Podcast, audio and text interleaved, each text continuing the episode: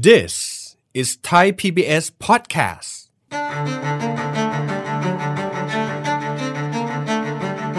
คนที่ทำงานหาเช้ากินข้ามไม่มีเงินเดือนประจำกลุ่มคนเหล่านี้มีรายได้น้อยแล้วต้องเออต้องหมุนเงินเร็วมากในการดำรงชีพประชากรสูงอายุ เป็นภาระต่อครัวเรือน เป็นภาระต่อตัวเอง การก่อหนี้ส่วนเนี้ยคงไม่เปลี่ยนในเวลาอันสั้น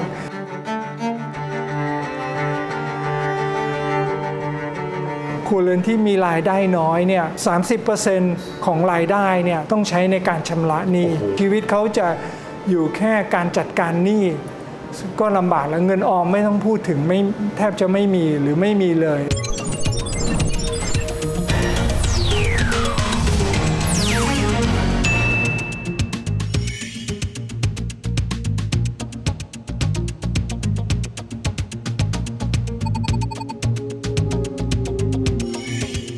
สวัสดีครับท่านผู้ชมครับยินดีต้อนรับเข้าสู่รายการเศรษฐกิจติดบ้านนะครับวันนี้คุยถึงเรื่องค่อนข้างใกล้ตัวกันบ้าง ก็คือเรื่องของหนี้ครัวเรือนเนี่ยแหละครับแต่จะเป็นมุมมหาภาคนิดหนึ่งนะครับผมเชื่อว่าหลายท่านต้นปีติดตามเรื่องของสถานการณ์หนี้ครัวเรือนจะบอกว่าน่าวิตกครับเพราะว่าตอนนี้ก็ชนไปดานประมาณ 90%ไปแล้วนะครับของ GDP ก็คือขนาดเศรษฐกิจเท่าไหร่หนี้ครัวเรือนก็ประมาณ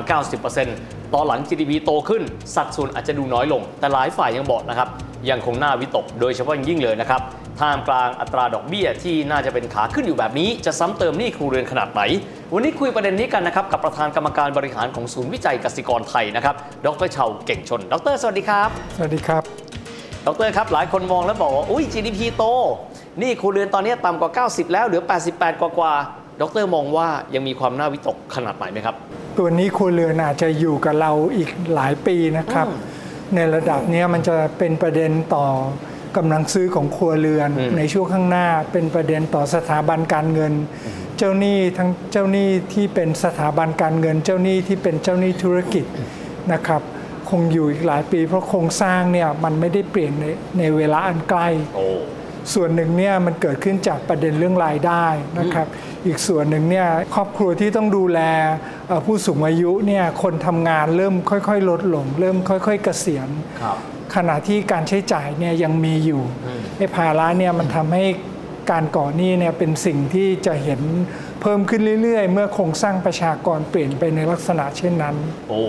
ดรทีนี้ผมขอมา 2 ส่วนนะฮะ บางคนบอกปีหน้าเศรษฐกิจไทยน่าจะดูดี เพราะอย่างน้อยนักท่องเที่ยวน่าจะมาค่อนข้างเยอะขึ้นนะครับ แต่บางคนบอกว่าเงินมันก็เฟอ้อด้วย ดรมองทั้งแง่มุมบวก แง่มุมลบเนี่ยปีหน้าสถานการณ์หนี้ครัวเรือนจะเป็นยังไงครับ ผมคิดว่าในด้านผู้ปล่อยเอาด้านสป라이ซ้ายก่อนอืมด้านผู้ปล่อยคงระมัดระวังนะครับ เศรษฐกิจแม้ว่าจะมีการฟื้นตัวของการท่องเที่ยวเนี่ยแต่ว่าการส่งออกอาจจะชะลอลงนะครับเศรษฐกิจโลกกำลังเข้าสู่ภาวะชะลอตัวอาจจะถดถอยได้วยซ้ำนะครับ ดังนั้นเศรษฐกิจไทยเนี่ยเป็นการเติบโตหรือการฟื้นตัวซึ่ง ขับเคลื่อนโดยส่งออกเป็นหลักอืมนะครับมันไม่ได้ขับเคลื่อนจากหลายเลยส่วนพร้อม ๆ กันครับนะครับ ดังนั้นเนี่ยอาดอกเบี้ยที่ขึ้นด้วย ผมคิดว่าการปล่อยสินเชื่อของของผู้ประกอบการเนี่ยจะเพิ่มความระมัดระวังนะครับ ดังนั้นเนี่ยการขยายตัวของสินเชื่อเนี่ยอาจจะไม่ได้โตมากนักครับนะครับเขาจะระมัดระวังเรื่องคุณภาพอ่าถ้าสินเชื่อเพิ่มสักประมาณ 4-5%แต่ GDP รวมเงินเฟ้อเนี่ยเพิ่มได้สัก 5-6%สัดส่วนหนี้ครัวเรือนก็จะดูเหมือนลดลงครับแต่อย่างที่ผมเรียนเนี่ยปัญหาเชิงโครงสร้างมันยังอยู่อืมคือคนที่มีรายได้น้อยเกษตรกรนะครับอ่าอาชีพอย่างข้าราชการครูเป็นต้นนะครับอ่าคนที่ทำงานหาเช้ากินข้ามมีอาชีพไม่มีเงินเดือนประจำ กลุ่มคนเหล่านี้มีรายได้น้อยแล้วต้องเอ่อต้องหมุนเงินเร็วมากในการดำรงชีพนะครับอ่าประชากรสูงอายุเป็นภาระต่อครัวเรือน เป็นภาระต่อตัวเอง การก่อหนี้ส่วนเนี้ยไม่ไม่คงไม่เปลี่ยนในเวลาอันสั้น สิ่งที่จะพอเปลี่ยนได้อาจจะเป็นอ่าการก่อหนี้ของชนชั้นกลาง มนุษย์เงินเดือน ซึ่งแต่เดิมอาจจะก่อหนี้เพราะอ่าแรงจูงใจทางการตลาดอืมนะครับ เข้าใจว่าธนาคารแห่งประเทศไทยจะเข้ามาดูในส่วนนี้มากขึ้น การทำ marketing ต่างๆ ผู้ประกอบการเองก็เข้าสู่โหมดที่เพิ่มความระมัดระวังในเรื่องคุณภาพมากขึ้นดังนั้นในส่วนนี้ในส่วนที่ปล่อยเคยปล่อยง่าย ๆ หรืออปล่อยเพื่อเอาเอาโจทย์ด้านการตลาดเป็นหลัก อาจจะระมัดระวังมากขึ้นส่วนนี้อาจจะโตในอัตราที่ชะลอลงได้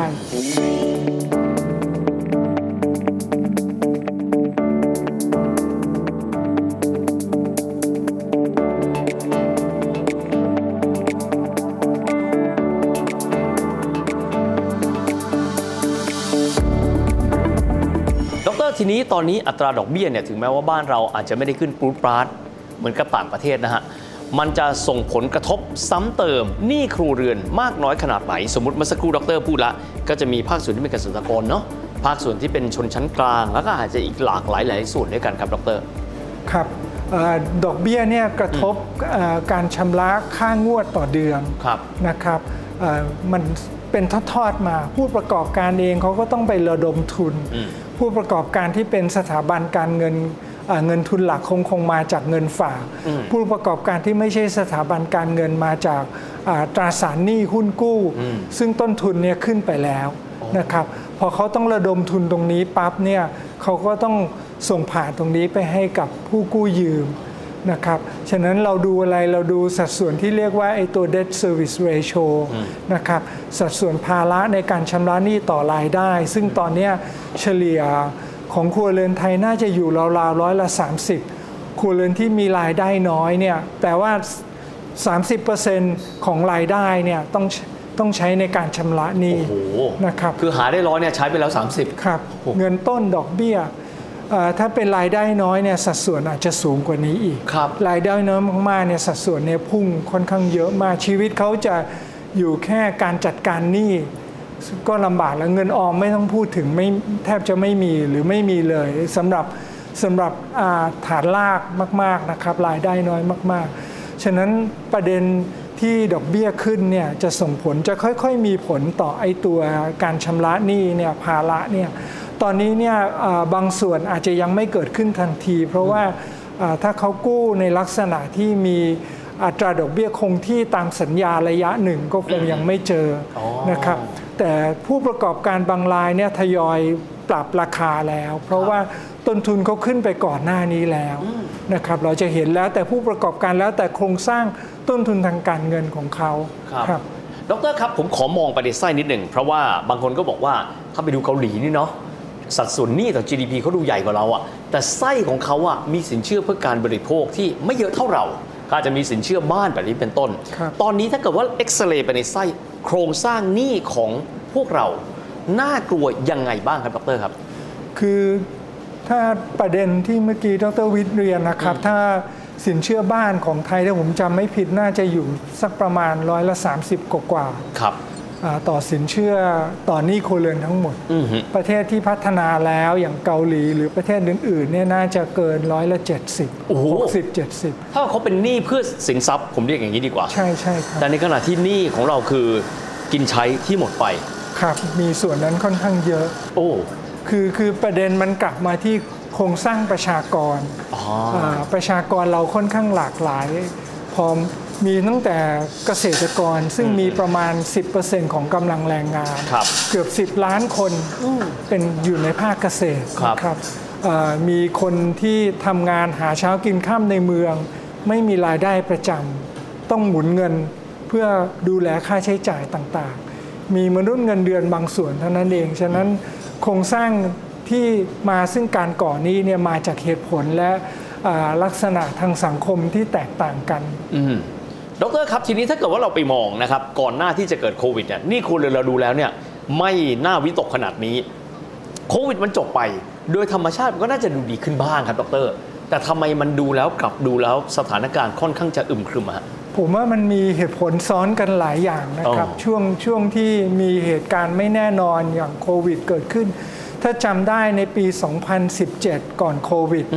เฟดเริ่มขึ้นดอกเบี้ยครับเจเน็ตเยเลนเริ่มขึ้นดอกเบี้ย เสร็จแล้วพอมาเกิดโควิด 2019 ทุกอย่างที่คิดว่าจะดำเนินการเนี่ยต้องหยุด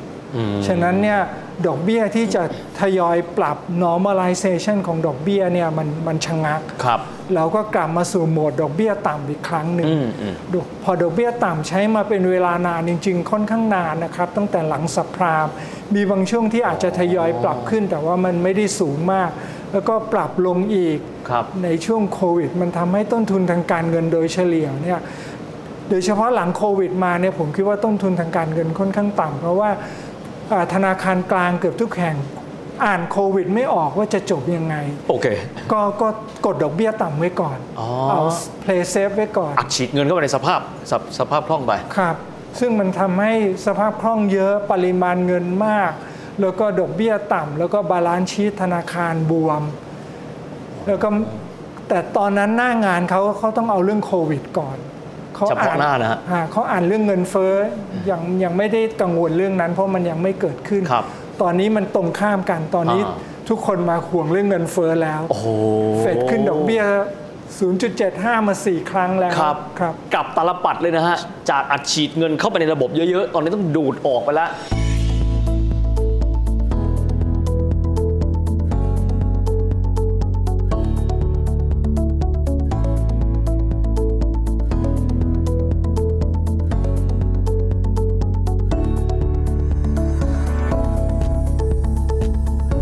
ขอเข้ามาท่านผู้ชมหลายท่านจะบอกว่า เราก็ใช้บริการสินเชื่อเขาอยู่เนาะคือเราอาจจะมีหนี้อยู่ ข้อแนะนำของภาคประชาชน ซึ่งตอนนี้อาจจะเจอปัญหาเพราะช่วงโควิดด้วยดรมีข้อแนะนำอย่างไรบ้างไหมครับเอ่อจริง ๆ มาตรการของทปทในการช่วยเหลือลูกหนี้ในกรณีโควิดเนี่ยเอ่อเขาดำเนินการมาจนกระทั่งเดือนมิถุนาเนี่ยอืมอืมมาตรการที่ครอบคลุมเนี่ยน่าจะทยอยถอนออกครับนะครับ แต่ว่าถ้าลูกหนี้ยังมีประเด็นอ่าปัญหาในการชำระหนี้มีภาระหนี้อยู่ ผมแนะนำว่าคุยกับสถาบันการเงินของท่านนะครับอ่าธนาคารพาณิชย์หรือผู้ปล่อยกู้เนี่ยอ่าสามารถพิจารณาการปรับโครงสร้างหนี้อ๋อเป็นรายๆไปที่ครับเหมาะสมกันนะครับอืมอืมไอ้นี่ไอ้เรื่องการปรับโครงสร้างหนี้หรือเรื่องเออการดูแลภาระหนี้ต่างๆ ผมคิดว่ามันต้องเดินในลักษณะที่มัน สมดุลนะอืมนะครับ คือคือเอ่อเราทำในลักษณะที่หย่อนเกินไปก็ไม่ดีอืมเพราะว่าถ้าหย่อนเกินไปเนี่ยไอ้วินัยในเรื่องการชำระหนี้มันจะเสีย มันจะมีผลกลับมาในระยะยาวครับนะครับเอ่อสถาบันการเงินจะทำธุรกิจยากลำบากมากขึ้นนะครับ ถ้าตึงเกินไปลูกหนี้ก็จะเดินไม่ไหวอ๋อก็จะต้องหาทางที่เอ่อพบกันได้แล้วก็เดินต่อกันได้ครับซึ่งผมคิดว่าเอ่อ สถาบันการเงินเนี่ยเข้าใจประเด็นนี้แล้วก็น่าจะเอ่อมีเมนูของการปรับโครงสร้างหนี้ที่หลากหลายอืมอืมทปทเองก็ยังมีการให้ความช่วยเหลืออยู่นะครับ มีคลินิกแก้หนี้อืมมีทางด่วนหนี้อะไรของเขาคือพยายามให้การแก้ปัญหาหนี้จบลงด้วยเร็วครับนะครับเขาก็ยังให้ความช่วยเหลืออยู่ครับอืมผมมาที่อีกหนึ่งคำถามเพราะว่าเมื่อสักครู่ดรใช้คำว่าความรู้ทางด้านการเงิน ที่ภาษาฝรั่งเขาเรียก financial literacy เนยนะครับ อยากจะให้ดรฝากตรงนี้เอาไว้ให้กับท่านผู้ชมที่อาจจะบอกว่าเราได้ยินคำนี้แหละ แต่สมมุติจะเริ่มแบบง่ายๆสัก 2-3สเต็ปสองสามขั้นตอนดรแนะนำอะไรบ้างครับ แนะนำก็คือว่าท่านต้องคิดถึงการออมอืมนะครับ เพราะว่าเอ่อในภาวะที่ไม่แน่นอนเนี่ยแต่ก่อนถ้ามันไม่มีช็อคทางเศรษฐกิจอืมอืมมันก็ไม่ไม่ต้องคิดเรื่องนี้มากเอ่อ พอมีช็อคทางเศรษฐกิจเนี่ยรายได้ที่มีอาจจะไม่มีก็ได้อืมอีก 5 ปีทุกอย่างอาจจะเปลี่ยนแปลงไป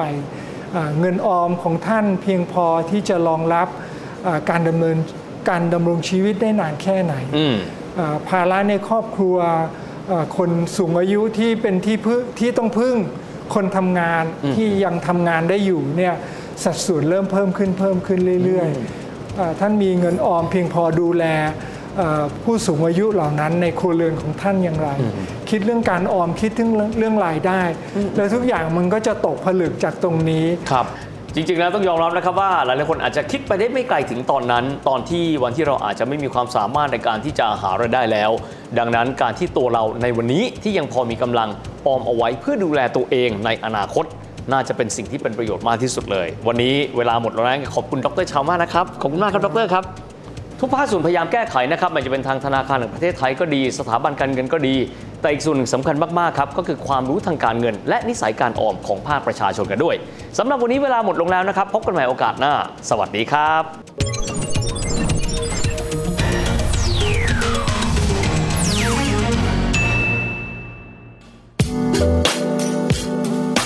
ติดตามรายการทางเว็บไซต์และแอปพลิเคชันของไทย PBS Podcast Spotify SoundCloud Google Podcast Apple Podcast และ YouTube Channel Thai PBS Podcast Thai PBS podcast. View the world via the voice.